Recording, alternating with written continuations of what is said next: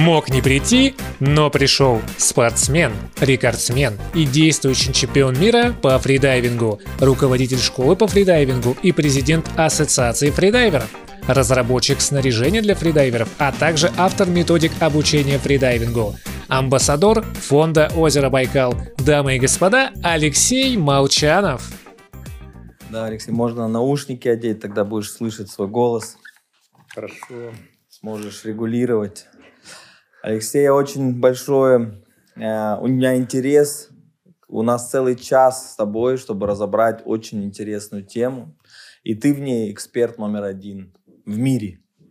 Да? Это как сохранять спокойствие в самых экстремальных, жизнеопасных ситуациях, которые в принципе могут быть. Да? Потому что сейчас стресс — это общая проблема у всех. Кого не спроси, у всех стресс, все под водой. Все даже говорят, я так, я под водой, извини, сейчас просто на меня на Все вот вечно в стрессе. Но стресс, он иногда нам помогает, да, когда нужно там, а, вот только что девушка рассказывала, что надо убежать от тигра, там, не знаю, какие-то мобилизация сил. Но в других ситуациях нам стресс, наоборот, мешает, да, например, когда идет, например, какая-то дискуссия супругов, и вот эти выбросы адреналина, и там, они не помогают э, урегулировать конфликт, да, нам наоборот очень часто ухудшают ситуацию. Или в бизнесе, вот в бизнесе часто стрессовые ситуации требуют на самом деле вот, вот именно вот этого навыка себя успокаивать и более включать все-таки на э, трезвый мозг, э, префронтал кортекс, как бы рациональное чем чаще ты научился включать рациональное мышление, да, чем э, более успешный ты будешь. И ты в этом, я себе вот, я сейчас пофантазирую, ты сейчас расскажешь, как это на самом деле, да.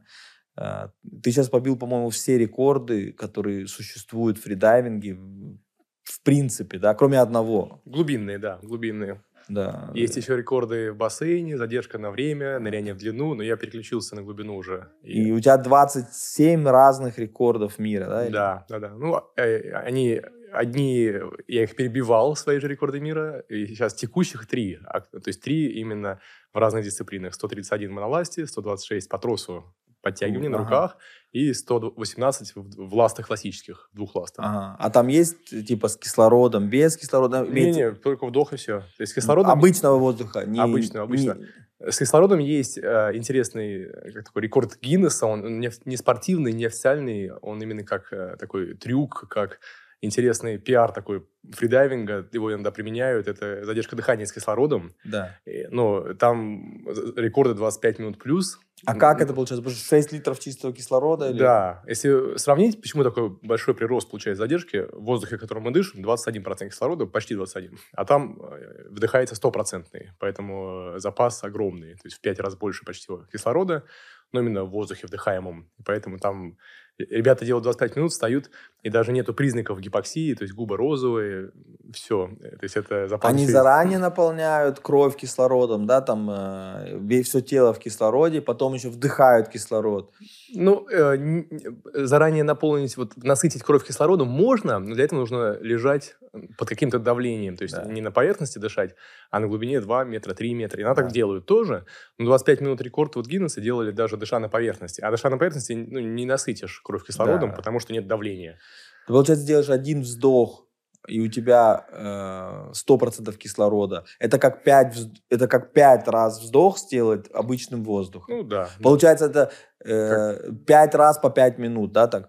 Ты как будто 5 вздохов сделал по дороге. Тут, э, с, с, с запасы наших кислорода, посмотрите, это один из таких мифов, почему все думают, что задержать дыхание сложно. И вот любого новичка, ну, когда кто-то никогда не пробовал задержку дыхания, всегда есть такая иллюзия, что я могу задержать дыхание там, на 10 секунд, на 30 секунд, на минуту.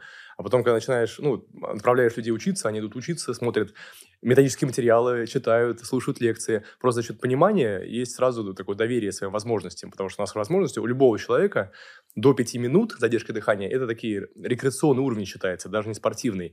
У нас кислород легких запас вот мы создаем, вдыхаем, правильной техникой э, подготовки, э, но это всего лишь там 30-40% нашего запаса кислорода, а основной запас у нас в крови. И вот больше 50%. Еще в мышцах есть запас. И э, вот за счет даже такого понимания, где у нас запас кислорода, можно не сильно даже думать про легкие. То есть вот, да, в рекордах, конечно, обязательно нужно развивать легкие, чтобы они были больше. Но основной запас у нас в крови, поэтому можно даже и не готовиться, и не дышать, и задержать дыхание за счет э, спокойствия, расслабления надолго. Соответственно, у вас рекорды, вот три разных вида, кто глубже уплывет, правильно? Да. И у тебя сейчас самый, на длинных ластах это самое большое расстояние, да, получается? А, на длинных 118. 118 а, метров глубина. Глубина, да. А моноласта, одна большая ласта, вот на две ноги одновременно да. одевается, на ней, в ней 131. То есть в моноласте, когда плывешь дельфином, всем корпусом работа идет, пресс, спина включается. Это более эффективный способ, чем обычные две ласты. Ага. А когда тянешься по веревке, меньше получается, да? Чуть меньше получается, потому что э, такая, по времени медленная дисциплина, власть быстрее. Но по веревке это самое такое, наверное, с точки зрения удовольствия, самая приятная дисциплина, потому что там висишь, не нужно уметь плавать. То есть по тросу вот эти, вот такой наш трос, буек, это вот такая, как, как вот э, дорожка такая в бассейне, а это наша вот дорожка э, и безопасность в глубине. То есть все ныряния, которые тренировочные, выполняются вдоль троса. Э, мы пристегиваемся к тросу, чтобы от него никуда не уплыть. И э, даже вот эта вот связь с тросом, такой метровый наш страховочный лайнер называется, он дает ощущение безопасности, если там течение, темная вода, всегда можно там взяться за веревку и подняться на руках. И просто веревка позволяет замереть, да. повисеть, подумать. А с ластами у тебя нет ориентира, да, ты должен? Э, с ластами, ну, вдоль. То есть да. по правилам нельзя браться да. за веревку, но все равно плывешь вдоль. Чтобы и... ориентир какой-то был. Да. 130 метров под водой. 130 метров. Это занимает сколько минут? Четыре. Четыре вниз? Все вместе. То есть четыре, там четыре с половиной, в зависимости от дисциплины. А вниз две, две с половиной. Но с точки зрения задержки воздуха это все равно сложно, потому что ты, ты еще двигаешь мышцы, ты расходуешь. Да, это вот вопрос про экономию, экономичность. То есть во, во фридайвинге очень важно а, вот, осознавать свои ресурсы, кислород, в легких, в крови, запас сил даже, вот, энергии в мышцах. И э, искусство вот этого ныряния в глубину – это умение очень экономно расходовать свои ресурсы. Э, и вот если есть хорошая экономичность, то можно где-то такой фактор поделить на два задержку дыхания. То есть у меня задержка дыхания, вот официальный результат лучше 8.33. Это без кислорода? Это без кислорода, просто задержка дыхания, да, без движения. Но это и моя не основная дисциплина. И в а движении, там рекорд мира какой в чистом дыхании? Э, в, такой, в, без кислорода 11.35 рекорд, очень давно стоит. Это его прям ставил один француз там год готовился, худел. То есть я, я вот не могу сделать такое время 10 плюс, потому что мне надо там 10 15 килограмм мышечной массы сбросить, потому что мышечная масса, она затрачивает. Да. А мне для глубины нужна мышечная масса для всплытия, погружения. Вот. Не, ну это невероятно крутой вид спорта. Он еще такой красивый, когда это такая какая-то вот тотальная, вот как вот когда смотришь на это, это очень красиво, но большинство людей, которые нас сейчас смотрят, они не будут заниматься фридайвингом, но есть лекции, которые можно вынять, получить от фридайвинга, да, даже попробовать, наверное, стоит, потому что есть вот какие-то лекции, да, которые очень ценны для жизни в целом. Вот. Я себе представляю, что вот это, это во-первых, нужно подавлять самый базовый инстинкт, который у тебя есть. Да? Соответственно, мы же, когда говорим про взять под контроль свою жизнь, значит, надо взять под контроль свои действия, да, и импульсы очень часто э, иногда служат нам, а иногда не очень-то служат нам, да, как бы, соответственно, нужно подавлять базовый рефлекс, который у тебя в принципе есть. Это да. самый, самый сильный рефлекс. В принципе, сильнее нет ничего у нас, э, желание дышать. Потому что еда, вода – это все там сутки, недели. Да. А, а вот дышать – это какие-то минуты или меньше да. минуты. Поэтому возникает паника, да, соответственно. Возник... Да. да. Я, например, когда мне надо в лед, погру... ну, в холодную воду погрузиться, я просто задерживаю дыхание, и мозг, для него это настолько важное событие, что ты не дышишь, что ему на все остальное становится так не так важно, да, ты можешь задержав дыхание, ты погружаешься в холодную воду, и тело даже может не заметить это, эти импульсы игнорируются, да, потому что более важно сейчас разобраться, почему он не дышит. Я так же делаю. я, я, кстати, вот э, когда холодная вода или когда да, просто надо снять костюм, гидрокостюм какой-нибудь, там в воде 8 градусов, ну такой холодный, там, или подлет, а, я тоже задерживаю дыхание. То есть я вот этого прям э, применяю. Да. Обмануть свой примитивный мозг, он, да. Э, чтобы он другим был занят, как бы, чтобы... Да, да. Но смотри, надо подавлять самый базовый импульс, который есть. Осознанно, потом это нарастает, нарастает, нарастает. Это такая борьба, да, это как... Это почти во всех видах спорта есть, потому что ты когда там в гребле там на 500 метрах, последние 100 метров, у тебя все тело говорит стоп, а тебе, ну, такая внутренняя война возникает, да, ты говоришь, нет, прыгаем, прыгаем, прыгаем, да, а все клетки тела говорят, все, закончили, да. И потом рано или поздно ты эту войну проигрываешь. Еще в гребле бывает так, что если ты не, не останавливаешься, ты про- просто сознание теряешь. Просто теряет, ну, тебя просто вырубает. Ну, Так. то же самое и в нырянии. То есть, если есть такой один из рисков, почему в, в нырянии, в фридайвинге важно партнерство, и там вокруг партнерства тоже возникает э, классная история такого, такого развития там, э, понимания ответственности за жизнь человека. То есть, это такая история, где вот один ныряет человек, другой сверху э, за ним смотрит, чтобы он всплыл, что все безопасно, потому что есть риск потери сознания, и это один из основных вот правил. Это ныряние всегда не в одиночку, а с партнером, потому что можно не рассчитать, можно пере... Если пере... ну, там, терпеть, тогда можно потерять сознание. Ну, вот это вот для меня загадка. Э, Первое – подавление импульса. Второе – чем, чем больше лишних движений ты делаешь, чем менее вероятно ты будешь там успешным, да, соответственно, тебе нужно максимально замедлить пульс, тебе нужно делать только самые минимально необходимые движения и быть в полном зене в ситуации, которая, в принципе, угрожает твоей жизни.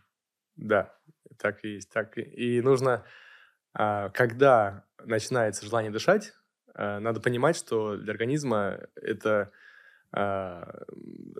достаточно безопасная ситуация, то есть, ну, за счет знания, то есть, тут нужно накопить какое-то определенное знание, вот почитать, опять-таки, послушать лекции, почитать, и мы понимаем про наши запасы больше, про наши ресурсы больше, и если экономичная техника, то мы эти ресурсы, ну, расходуем, и когда начинается желание дышать, мы их э, израсходовали процентов на, там, э, всего 15-20. На самом деле, если вот общий процент кислорода представить, 100%, если там, ну, оксиметр маленький такие на палец, измерители уровня кислорода в крови есть, доступные, можно померить. Вот мы видим, что в крови у нас 100% кислорода. И обычно желание дышать возникает, когда еще он упал до 90 или 85 всего лишь. И у нас это происходит, потому что мы хотим дышать не из-за того, что кислород упал.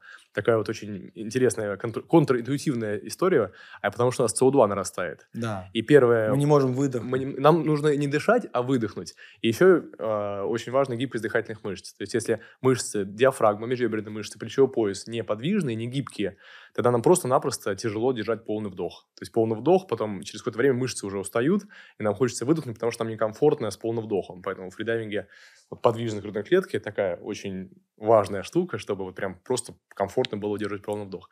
И тут А потом выдыхаешь все, что есть, или потихоньку выдыхаешь? Для восстановления активно идет выдох, но обычно не больше половины, чтобы не прикладывать усилий. То есть есть такая, экономи- такая эффективная техника восстановительного дыхания. То есть тоже после окончания задержки дыхания нужно а, акцент делать на максимальный вдох, а выдох не надо тратить силы на полный выдох. Выдох просто можно расслабиться, и половина объема уйдет. И просто сразу же активный вдох. Нет, а в- Это- под, под водой ты не выдыхаешь. А под водой нет. Ты Нет. вообще не выдыхаешь. Нет, но это... это Тебе же надо а- выдыхать, чтобы давление там, э, у тебя, чтобы легкие там... Как там... Есть, есть такая ситуация, исключение из правил одна, про нее сейчас расскажу, но общее правило, что не выдыхать, потому что после выдоха мы уменьшаем запас кислорода и уменьшаем плавучесть. Если под водой выдыхать, наша плавучесть уменьшается, нам последние метры преодолевать придется будет чуть сложнее. Есть техника, которую можно увидеть, может быть, на видео, соревнования, если кто-то смотрел там фильмы документальные. Вот есть очень красивый Netflix-фильм 18 года про соревнования на Багамах, вот про такое мое соперничество с новозеландским спортсменом. Вот это. И там просто, если спортсменов смотреть, можно увидеть, что кто-то выдыхает последние 2-3 метра под водой. Но это делают только спортсмены, кто освоил технику упаковки легких. А эта техника только осваивается в спорте. В любительском она вредна, ее делать не надо. Упаковка легких – это до паковывания легких а, еще пару литрами воздуха после полного вдоха. Сейчас покажу, как это делается. Но она, если легкие не готовы, не, не растянуты мышцы, то это лишнее, это вызовет, наоборот, ди- дискомфорт, напряжение. То есть идет полный вдох, потом уже, когда я не могу сделать максимальный вдох, ну, все, я закончил, расслабление.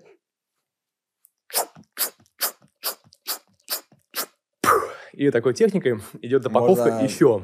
Да. Ага. Ну и вот это вот объем, так. надо его немножко приотпустить при всплытии, потому что уже вот идет расширение воздуха на всплытии, ну, уже будет избыток. Понятно. Вот. Если обычный вдох нельзя выдыхать, это, это безопаснее.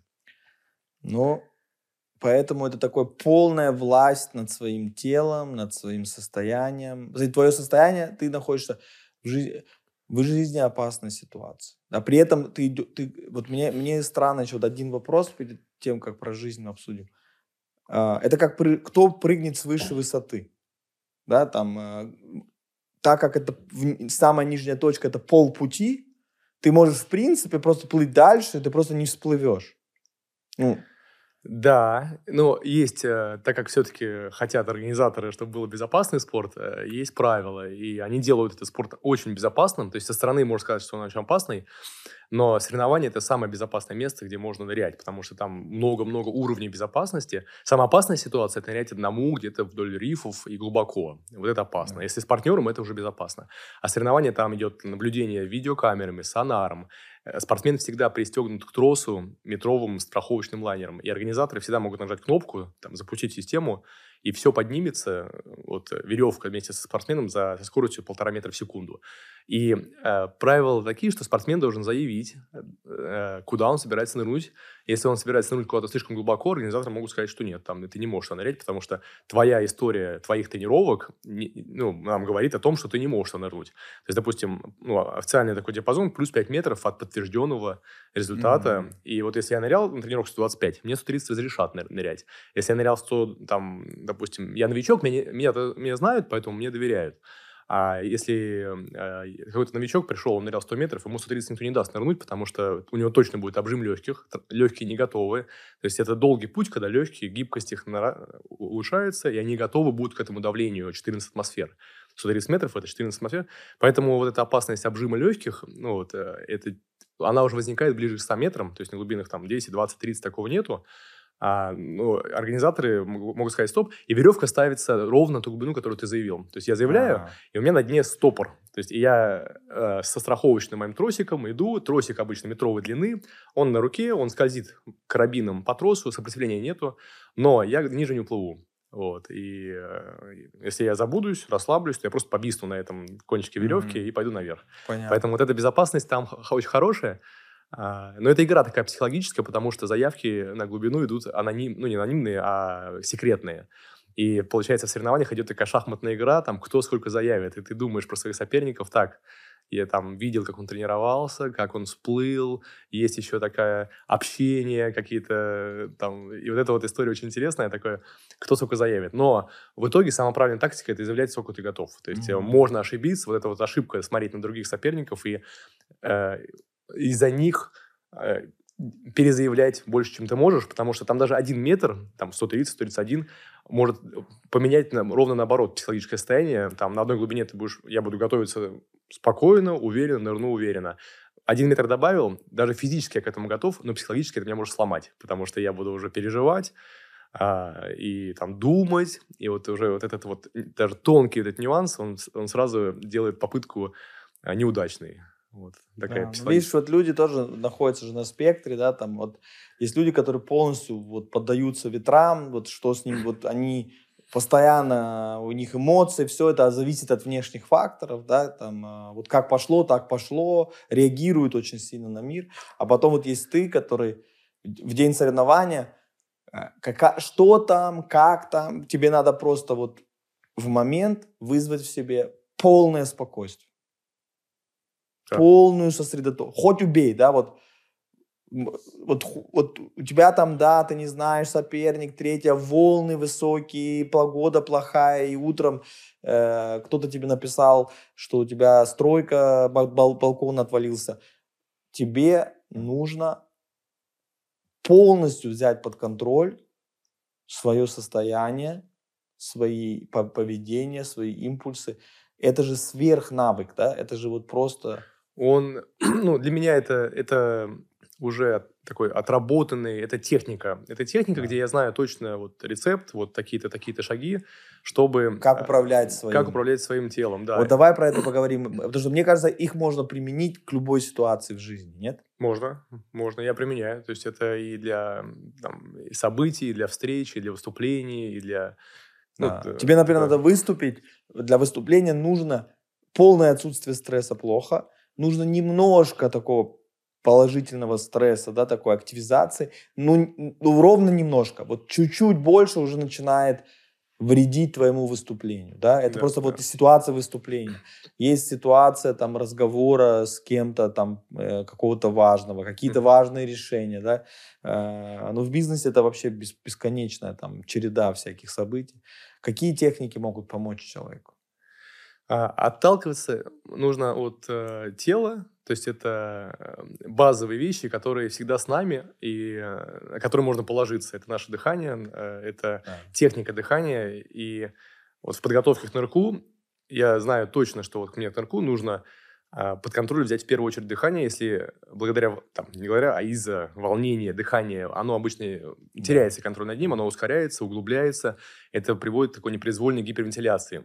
а гипервентиляция, она уже а, тянет за собой такое повышение волнения и, а, возможно, а, будет такой цепная реакция. Да, и, вот... и частота э, вдох, вздохов повышает адреналин, да, как да, бы. Да, да, И вообще тяжелее думать креативно, когда идет гипервентиляция, потому что а, вообще такая контринтуитивная штука, тоже интересная физиологическая, что активное дыхание, оно изменяет pH крови, и, и у нас, если вот дышать активно, там, допустим, есть такая техника Вимхофа, да, она для каких-то целей хорошо для, для льда, для подводного ныряния, для фридайвинга она не подходит, потому что повышает опасность потери сознания.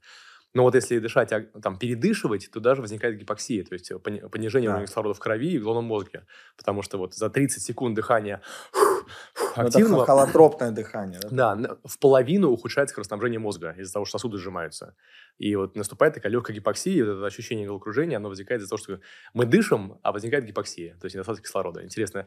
И вот в общем гипервентиляция вредно влияет на наше состояние, на нашу возможность мыслить четко, и перед нырком я начинаю с дыхания именно. Вот это, и это чувствительность области грудной клетки, диафрагмы и а, такая а, уверенность в том, что очень низкий темп а, дыхания, очень низкая такая глубина дыхания и пауза после выдоха.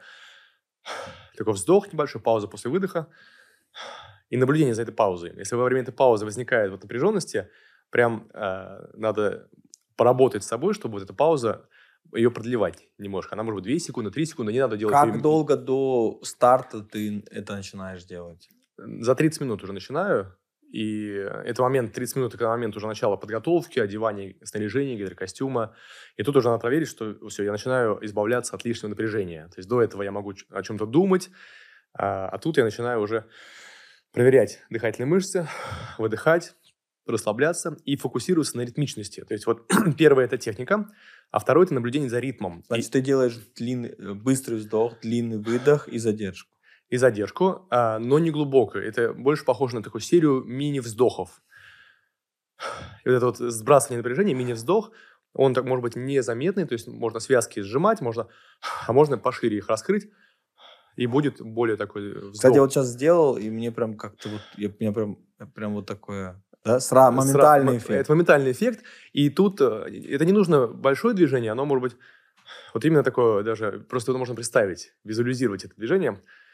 А дальше наблюдать за цикличностью. То есть раз, два, три. Вот цикличные движения для, для внимания, это, они захватывают внимание. Если направить внимание на что-то цикличное, то это вызывает очень быстрое медитативное состояние, такое спокойствие, и мысли другие уже не проникают к нам в голову, получается вот наблюдать. И вот дыхание цикличный процесс, просто нужно его осознать, повышать чувствительность этого, вот, себя к этому процессу и настраивать технику, чтобы там, не напрягать плечевой пояс, не поднимать там, плечи, а именно э, фокусироваться больше на области диафрагмы, нижней доли. Нижней доли самые эффективные с точки зрения дыхания и область спины. То есть у нас а есть кино, где там супергероев дышат, э, открыв широко грудную клетку, там, раскрывая плечи.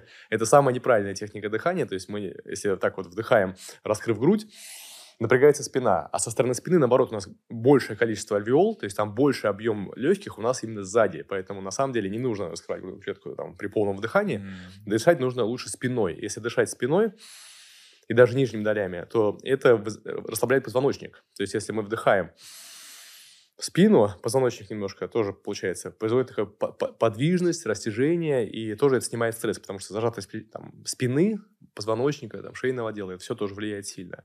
И вот в нижней доли, в них тоже большее количество альвеол, то есть не в верхушках легких, а в нижних долях. Поэтому такое дыхание вот технически нижней доли и а, там спина, это вот это техника. Дальше темп медитативный за счет наблюдения за этим таким вот. Вот за полчаса ты берешь дыхание под контроль, и очень ритмично делаешь вот длинные выдохи.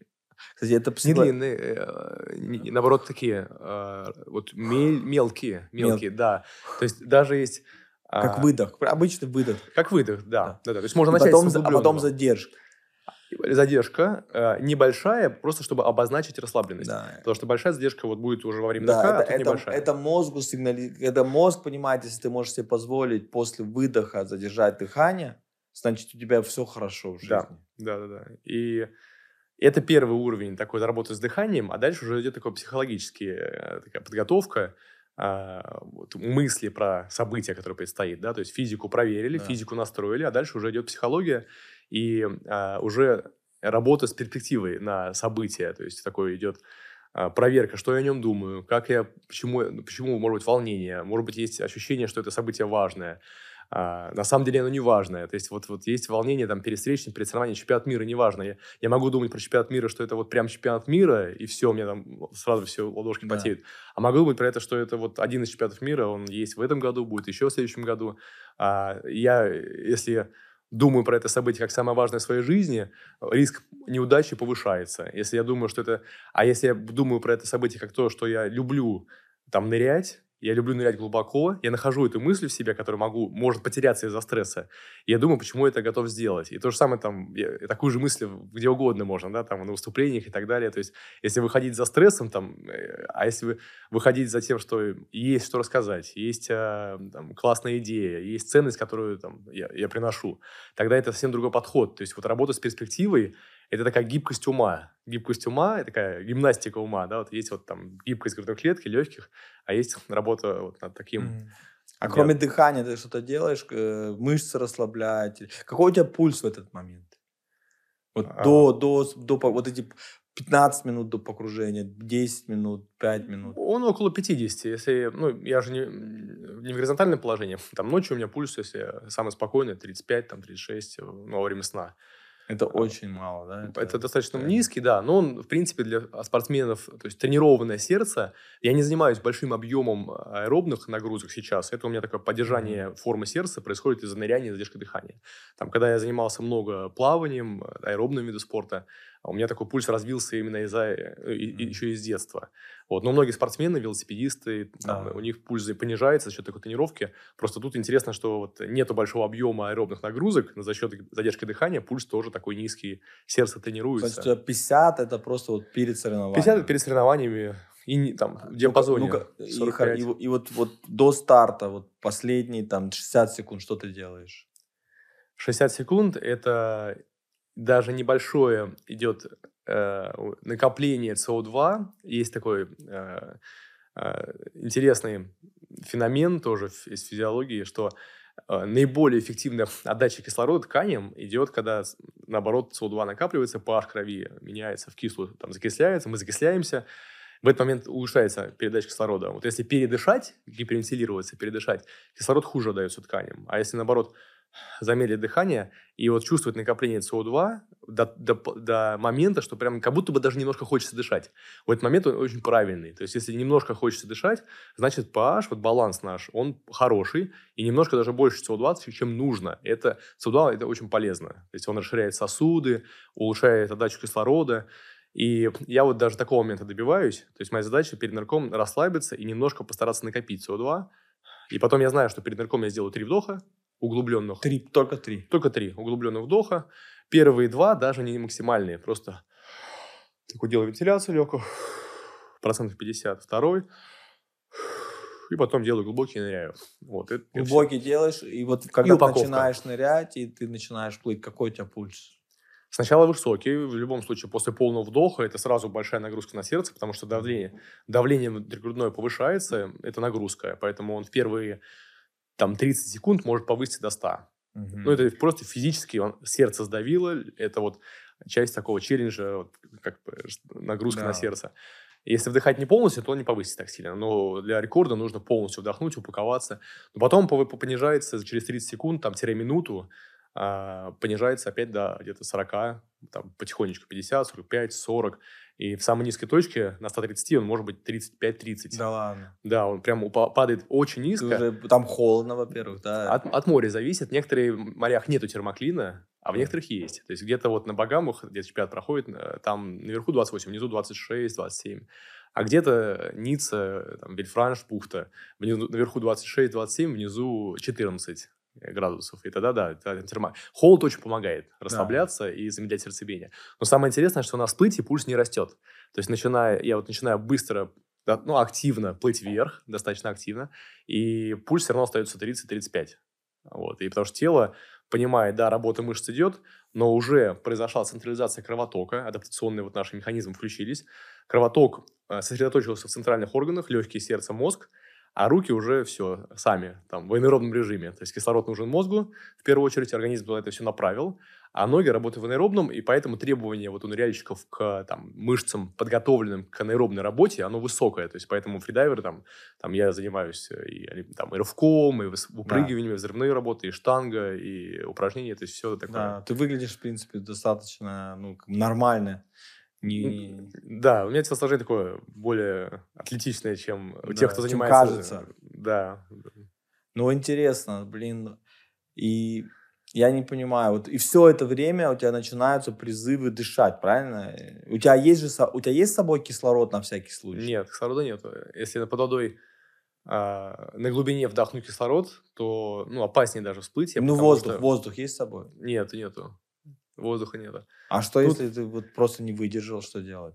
А, ну, это расчет, это вот как раз таки планирование. То есть я если где-то и произошла ошибка из-за каких-то погодных условий, какого-то там... Или, может быть, ты болеешь, у тебя там Какие-то, да, пульс. там, какой-то, может быть, такая история. Но, как правило, самый опасный метраж – это последний метр на всплытии, то есть не внизу самом, а вот уже на пути обратно. Потому что уже вот самое опасное – это 10-20 метров до поверхности. А на этой глубине уже встречают страхующие фридайверы тоже. Потому что дайверы, например, с баллонами, они более медленно, они не могут помочь там а, хорошо. А вот фридайверы, которые встречают, они встречают, на соревнованиях это даже встреча на 30-40 метрах, и они сопровождают. И если что-то вдруг вот фридайвера не так, его моментально сразу же подхватили и там за 10 секунд, 20 секунд подняли на поверхность. Э, то есть не нужен кислородный баллон, гораздо а, там, полезнее поднять на поверхность, сразу на поверхности дать подышать кислородом, mm. и все. А ну если ты уже не можешь, ты, у тебя просто конец, все, ты хочешь вдох, вздохнуть под, под, под водой, невозможно вздох сделать. Это очень сложно пересилить рефлекс. Все-таки вода у нас, э, если даже сознание там фридайвер потерял, у него произойдет спазм гортани, и вода не попадает в легкие, как правило. Есть какие-то исключения из правил, но обычно вода не попадает, горло закрыто, и поэтому очень быстро э, человек понимает, когда он теряет сознание, пульс при этом продолжает, э, сердце работает.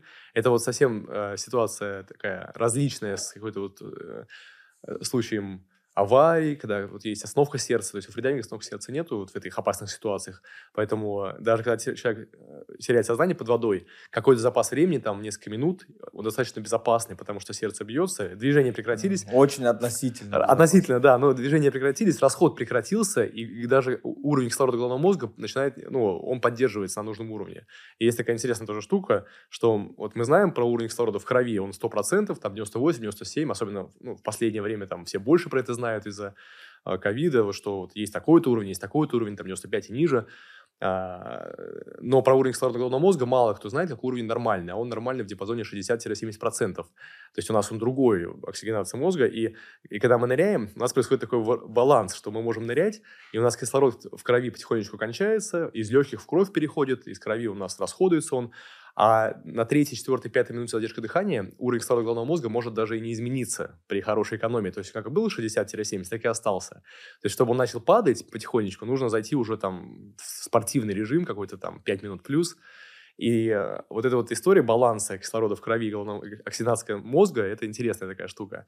И тут если наши ресурсы, сосуды, потому что на сосуды очень большая вот требование к сосудам, и вообще во фридайвинге это такая как гимнастика для сосудов, потому что сосуды, вот именно центр... происходит централизация очень активная. Я вот, ну, из видов спорта, я не знаю ни вида спорта, где фокус на центральных органах, да, потому что везде все-таки а, идет работающие мышцы, руки, ноги, и нет задержки дыхания, поэтому централизация кровотока не происходит и мышцы больше даже там ну, да, идут да. к периферии. А в фридайвинге идет процесс наоборот. То есть э, могут руки ноги работать, но сосуды периферические сжимаются, и происходит вазоконстрикция, сосуды центральные расширяются, валидация. И происходит вот эта вот гимнастика во время нырка, сжатие, расширение, во время отдыха наоборот. Процесс. Но для тела это экстремальный режим уже на выживание, нацелен на выживание. А да, ты это да. делаешь постоянно. Это, да, но это можно делать в тренировочном процессе. Ну, когда тренируются фридайверы, это мы сейчас говорим про рекорды, но если идти там и делать это для здоровья, для развития сосудов, именно как гимнастика для сосудов,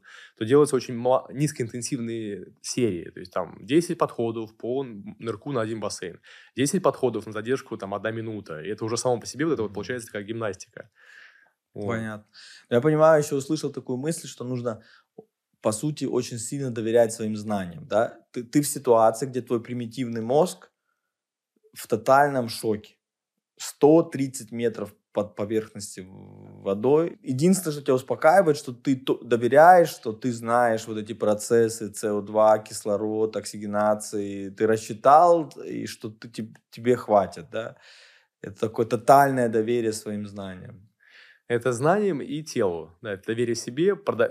знанием раз, себе доверие в плане возможностей. То есть я знаю, что могут мои легкие, я знаю, что могут мое сердце, там, сосуды, ум с точки зрения самоконтроля. Это все э, тренируется, вот как прям тренируют, тренируются навыки в спорте классическом, там мы качаем там, бицепс, точно так же это все тренируется в задержке дыхания просто за счет повторов, такого грамотного, поэтапного развития навыков через серии тренировочные. То есть это серии, повторы mm-hmm. с определенным отдыхом, уменьшение отдыха, увеличение дистанции. Да, ты должен своему мозгу показать, этого уже часто было, и все было нормально. Да, это, да. кстати, то экспериментальным путем так, да, как бы ты да, воспитываешь. Воспитываешь, да. Это, кстати, тоже крутая мысль. Чем чаще ты что-то делаешь, чем больше твой мозг понимает, никакой опасности. Основ... Да, да, и пан... что паника же вообще редко помогает. Вот, как...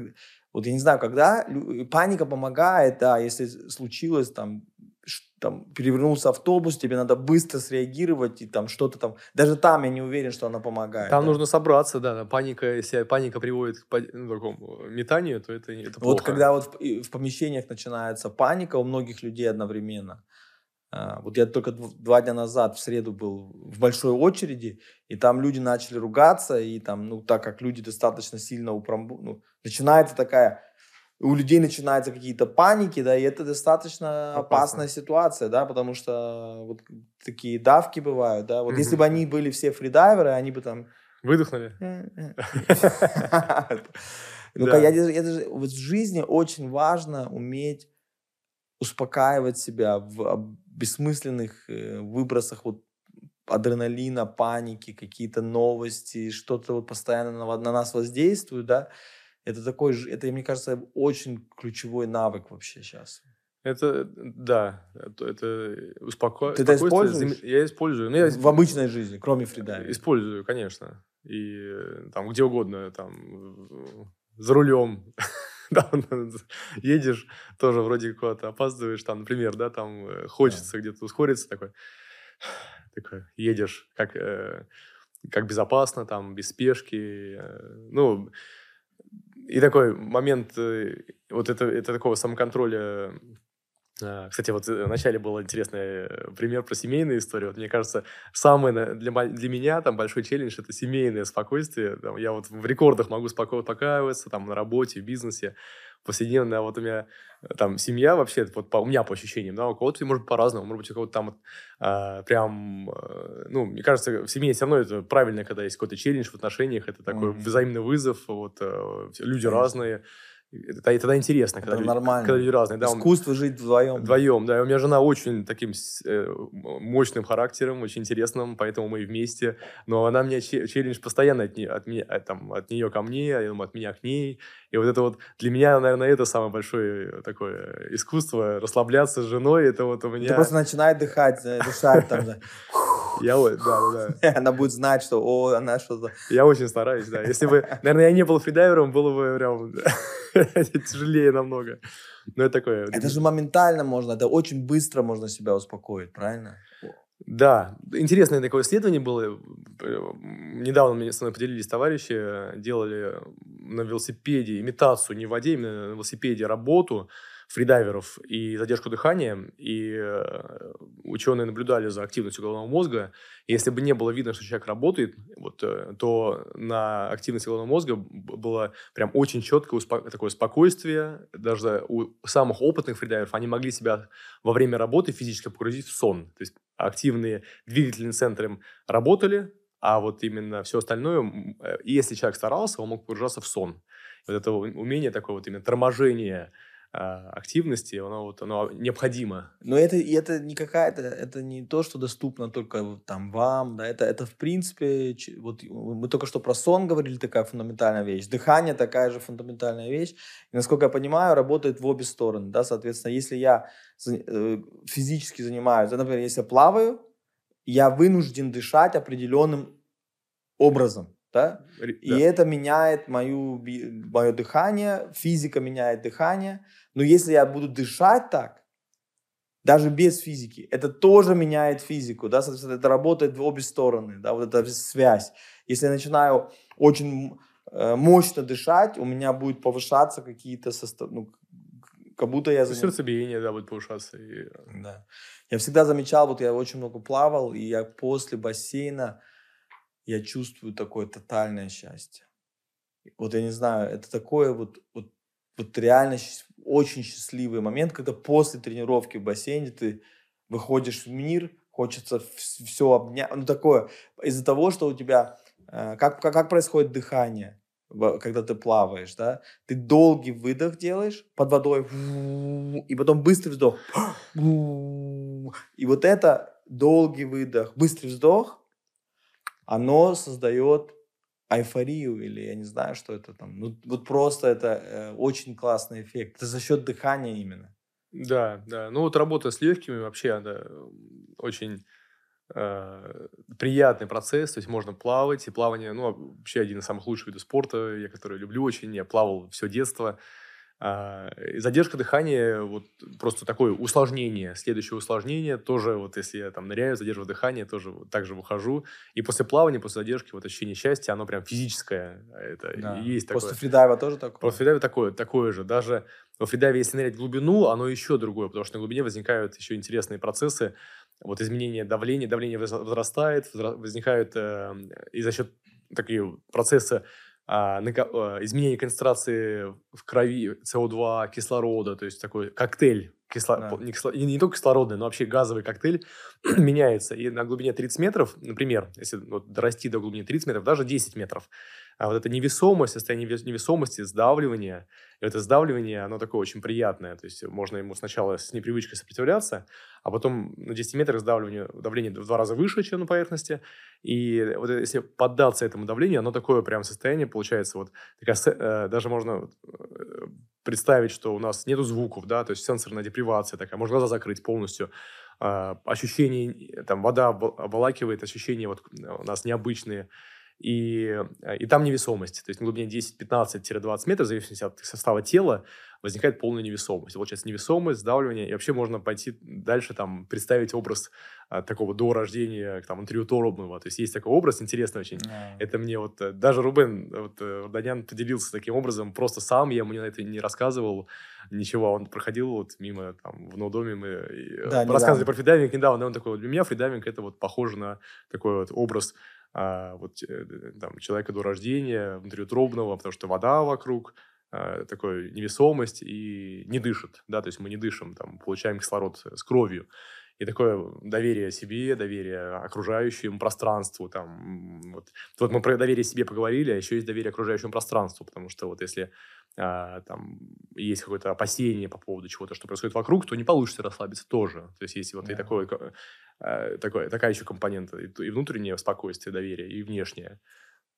Ну, интересно. Я, а все-таки призывы вот вот я когда задерживаю дыхание, у меня потом в какой-то момент такие вот очень мощные импульсы изменить ситуацию. Они у тебя еще остались или твое тело уже все? А это, они есть. Это фи- физиологически такой правильный э, рефлекс. Это желание вдохнуть. Это дыхательные мышцы, они э, подают сигнал, что как бы пора выдышать. И это нормально. В, если смотреть по проценту запаса нашего, обычно эти э, симптомы возникают, когда у нас еще больше половины запаса. То есть если вот взять рекордные нырки, а, на глубине немножко по-другому это чувствуется. Они меньше могут быть, а, чуть-чуть поменьше обычно. Если нырять в бассейне, Э, и экономично нырять, то тогда это примерно половина, даже вот бывает рекорд мира возьмем, ныряние в длину, не задержку дихания даже. Да. Хотя, ну, там тоже есть с ластами, без С ластами, без ласт, да. И там, допустим, общая дистанция сейчас больше 300 метров. То есть это там 6 50-метровых бассейнов или там 12 25-метровых. Это огромная дистанция в, моно, в моноласте, 300 плюс метров рекорд мира. И там на 125 метрах уже появляется желание дышать. Но за счет именно вот этого расслабления, экономичности, а, можно продолжать плыть дальше. И э, это вот тренировка отношения к таким дискомфортным внутренним состояниям. Это как, ну, в спорте, да, вот устали мышцы, хочется остановиться. Это тоже пошло желание дышать, хочется остановиться.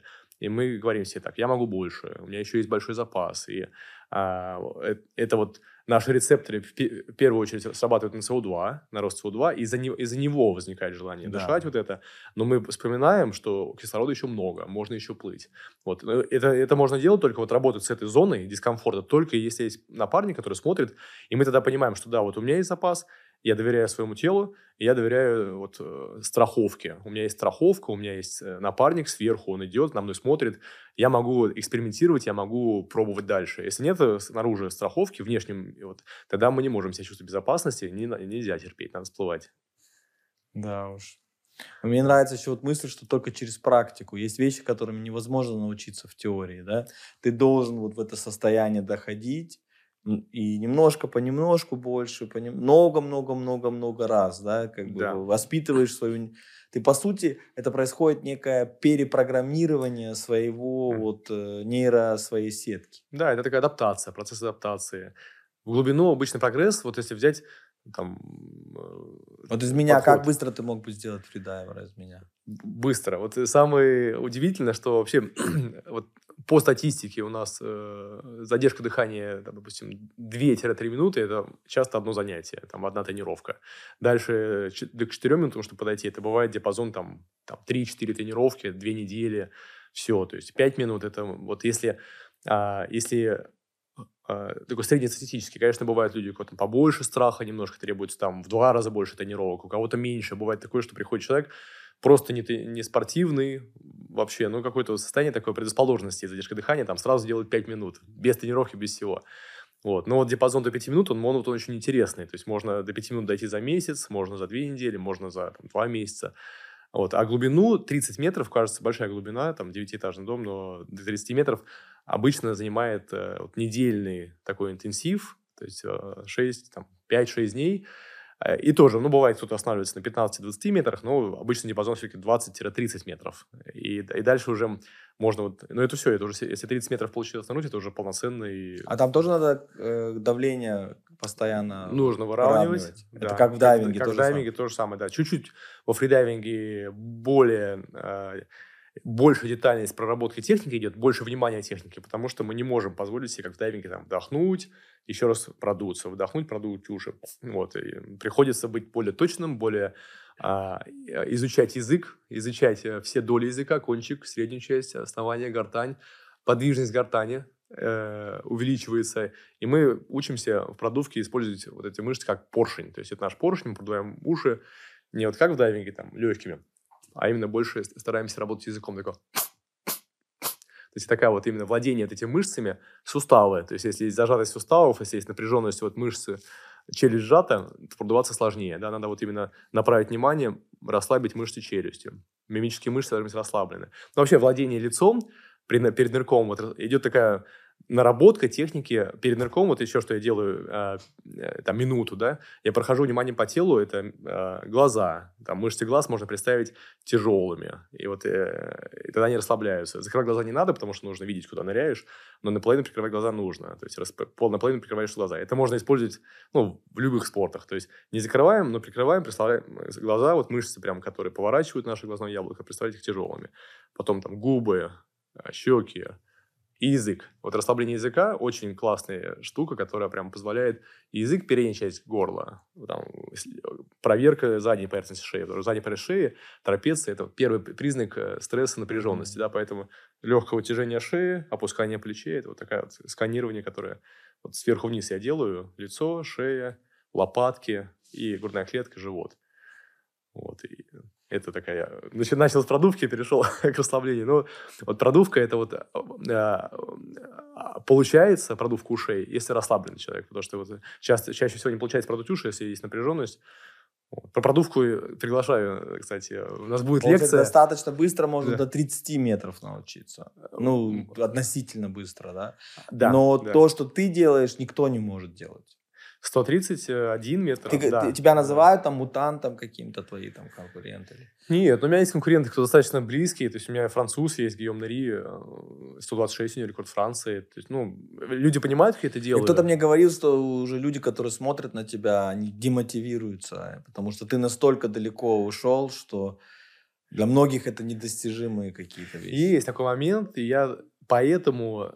У меня есть запас. То есть 131 я сделал, у меня есть план, там, стратегия моя, рекордов. э, Но я, так как я вижу, что я здесь могу подождать и переключить внимание на брас, вот дисциплины, которой у меня рекорда еще нету, без ласт вообще брасом, а, то я те рекорды пока не двигаю. Я жду своих соперников. Вот, допустим, в 118 я сделал рекорд в ластах, в обычных, когда мой соперник, он же наш амбассадор, вот в, там, в моем снаряжении он ныряет, это француз, мой соперник, но наш член команды спортивный, он нырнул 117, и потом раз, я 118 на следующий день, перенырнул его.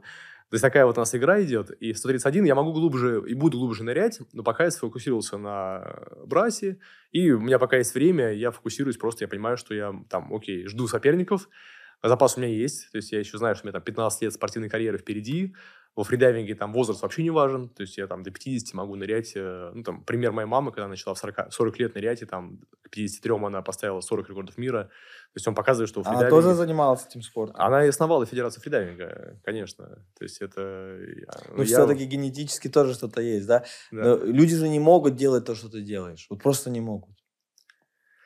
Кто-то начинает вот жестко заниматься фридайвингом и доходит там до 70 метров, и все, это предел, дальше не может. Есть такое, да, да. То есть, ну, на этой глубине уже дальше это уже профессиональный подход должен быть. Это надо прям большое количество навыков собрать воедино, и технику, и экономичность, и психологию, и гибкость, и, а, и определенную даже такую смелость. э, То есть, ну, тут... тут Может, болевой порог какой-то, знаешь. Наверное, не, болевой порог нет. Тут именно, наверное, а, возможность такого отпускания доверия, что ничего плохого не случится. Там все-таки, наверное, самое главное, что тормозит людей, это страх. Это вот э, э, даже если они технически готовы, все равно вот они там раз и, переверну- и разворачиваются, и не доныривают. И это все происходит из-за недоверия, Ме- ме- страха. вот смотри, на, с- на глубине 130 метров с, с пульсом 35 ударов в минуту, знаешь, такой в тотальном чиллауте. Э, Я не знаю, сколько людей этому, этому. Но ты мне внушаешь э, уве- ну, как бы веру, что можно, по сути, полностью взять под контроль, ну, реально, то, что вот с тобой происходит, да, вот дыхание, инструмент, мышцы, вот эти, все инструменты, они доступны. Просто мы ими не... ма- Очень мало людей управляет активно своим дыханием. Вообще, в принципе, даже обращает на него внимание, да, там. Ты просто думаешь, что у меня стрессовый день, да. Мгм. Ты просто, может быть, э, дышишь, ну, как ты не замечаешь. э, Это просто, как будто это, э, ну, просто результат. А это работает и в другую, это инструмент. Это числе. инструмент, да, да. И только что пару дней назад я играл э, с товарищем в мафию, и интересно просто сказал, потому что э, я сидел, я вытащил мафию карточку, я был мафия, и вот он был рядом со мной, мой товарищ, и он, за- он, он фридайвер, он меня знает, вот, и он за мной наблюдал, и он меня раскусил, потому что он видел, что я начал управлять дыханием. И я такой, черт, в следующий раз буду э, лучше управлять дыханием, чтобы не видно было, потому что я расслаблялся, никто не заметил, что я мафия, а вот он меня раскусил, был рядом, и он, он знает эти процессы, потому что сам ныряет. И я вот сидел, играл в мафию, и я такой, и я успокаивался. И все, кто со мной играют в мафию, знают, что там очень сложно со мной играть, потому что, ну, невозможно. Я там доном, я там дон, а, и все там Да. не знают, что я... Круто, круто. То есть вот в игре помогло. Видишь как. То Как ты думаешь, чему еще можно научиться от фридайвинга для счастья человека? Эм, Для счастья, ну, я думаю, что вот если так вот э, обобщить и по, э, по последовательности идти, это сначала это вот э, развитие физических качеств, это физика, это изучение техники, это вот самоконтроль дыхания, это вот очень помогает в ощущении. Са- сама практика дает счастье, потому что вот э, там, после плавания счастье, после ныряния счастье. Вообще вода, она такая очень классный элемент. Вот, и а, навыки в повседневной жизни э, помогают быть более счастливым, потому что уменьшается уровень стресса, волнения. а, И вот психологическая составляющая, следующий компонент, то есть есть физика, есть техника, работа с телом и психология. Психология – это вот именно понимание, что вызывает страх, понимание, что вызывает волнение, как э, а, поменять э, мысли свои про какое-то событие, про, вот, начиная от нырка. Потому что в каждом нырке вот начинается вот такая работа с собой, что я могу, я не могу, а, И в жизни то же самое возникает. э, это те же самые мысли, да, там, я, я- там, не справлюсь, мне страшно. И вот это умение а, менять свои мысли про это, это вот то, что прям делает жизнь Да. счастливой, Да, и что мы умеем намного больше, чем кажется. да, и даже в базовой комплектации. В любой комплектации. Вот это один из мифов, я, ну, что да, что я не могу. Это вот люди про это, ну, какое-то внушение, может быть, и э, там это может быть часть воспи- детского воспитания, что не внушили родители с детства нам, что мы можем, да, там бывает такое, что просто часть такой среды, есть э, стереотипы, что мы не можем. А надо вот через практику, через маленькие шаги, вот эти по метру, да, то есть я когда рос к 130, я же не родился, ныряя 130, я, у меня первые мои нырки были 30, э, там даже не 30, в детстве я нырял 10-15 на Черном море, просто мне пове- повезло, что вот у меня опыт был такой длинный, я уже в воде 30 лет плюс э, на- нахожусь, и с 5 лет я на Черном море, с 3 лет я плаваю, с 5 лет я уже на Черном море ездил, нырял за ракушками, поэтому я уже вот этой историей пропитан, и у меня это растянулось, вот эти маленькие-маленькие шажки по полметра, по метру на эти вот 30 лет. Только так я дошел до 131 метра. А начинал я даже, когда мне было 17 лет, э, я вот уже, имея опыт ныряния, я выехал первый раз на такие соревнования профессиональные, я попробовал нырнуть, я нырял на 30 метров. И потом был путь вот от 30 до 130, эти вот, а, получается, там, 10 лет плюс, 15 лет плюс. Но самое главное, мне нравится, что ты еще 20 лет видишь перед собой. Минимум 20 лет. Да, да-да-да, тут... э, Будешь дальше демотивировать всех спортсменов мира. я, я стараюсь Они мотивировать. только установили, и ты раз на метр Я их больше. мотивирую, стараюсь. У нас есть фридайверы, кому 80 лет на самом деле. Есть кто приходит учиться в 70, в 65. И вот не, у нас есть очень классный нейрохирург. а, Он э, ныряет в длину 200 метров в бассейне, э, Сергей. Он э, в глубину ныряет 50 метров плюс, хотя ему уже 74 сейчас. Начал в 60, ну, ближе к 70, 65, и сейчас вот такой вот. То есть возраст во фридайвинге, он очень а, не важен. Он очень, он очень не важен. Это, это классно. Слушай, Алексей, у нас уже пролетел час. Э, Столько всего интересного. Ну, э, основная такая, если даже одну мысль только запомнить, что не брать свое дыхание под контроль, это, это такая глупость. Не использовать это, да, что вот у тебя есть кнопки, в которыми ты можешь вызвать в себе разные состояния. Они у тебя доступны, нажимай. Правильно? Правильно. И вот тебе, у тебя, по сути, ты можешь вызвать то состояние, которое тебе сейчас нужно. Хочешь по- повысить, хочешь понизить, да, вот у тебя есть просто там буквально 30-60 секунд, и ты уже изменил. Это плюс еще потом продвинутые техники, да, там мышцы, глаза, вот. э, Сканирование, да, самоконтроль. Да, и дыхание, ну, это самый мощный, наверное, инструмент наш. Поэтому Самый мощный. Ну, конечно, ты потрясающе. Ты столько людей вдохновляешь и демотивируешь одновременно. Это круто, мне нравится это. Ну, демотивирую я, наверное, единицы. Вдохновляю многих, а дем- демотивирую единицы, которые мои самые близкие соперники. Это, Сейчас это в, бра- в брасе тебя пока не было, сейчас ты в брас тоже пойдешь и тоже там. Как- какая у тебя цель там в брасе? 103 плюс. Там сейчас 102 рекорд мира, вот 103. Вот, последнюю поляну, которая у них была, ты сейчас тоже покроешь. Спасибо большое, Алексей, что Спасибо, делишься, Оскар. постоянно рассказываешь. Это, это очень здорово. Спасибо тебе огромное. Спасибо.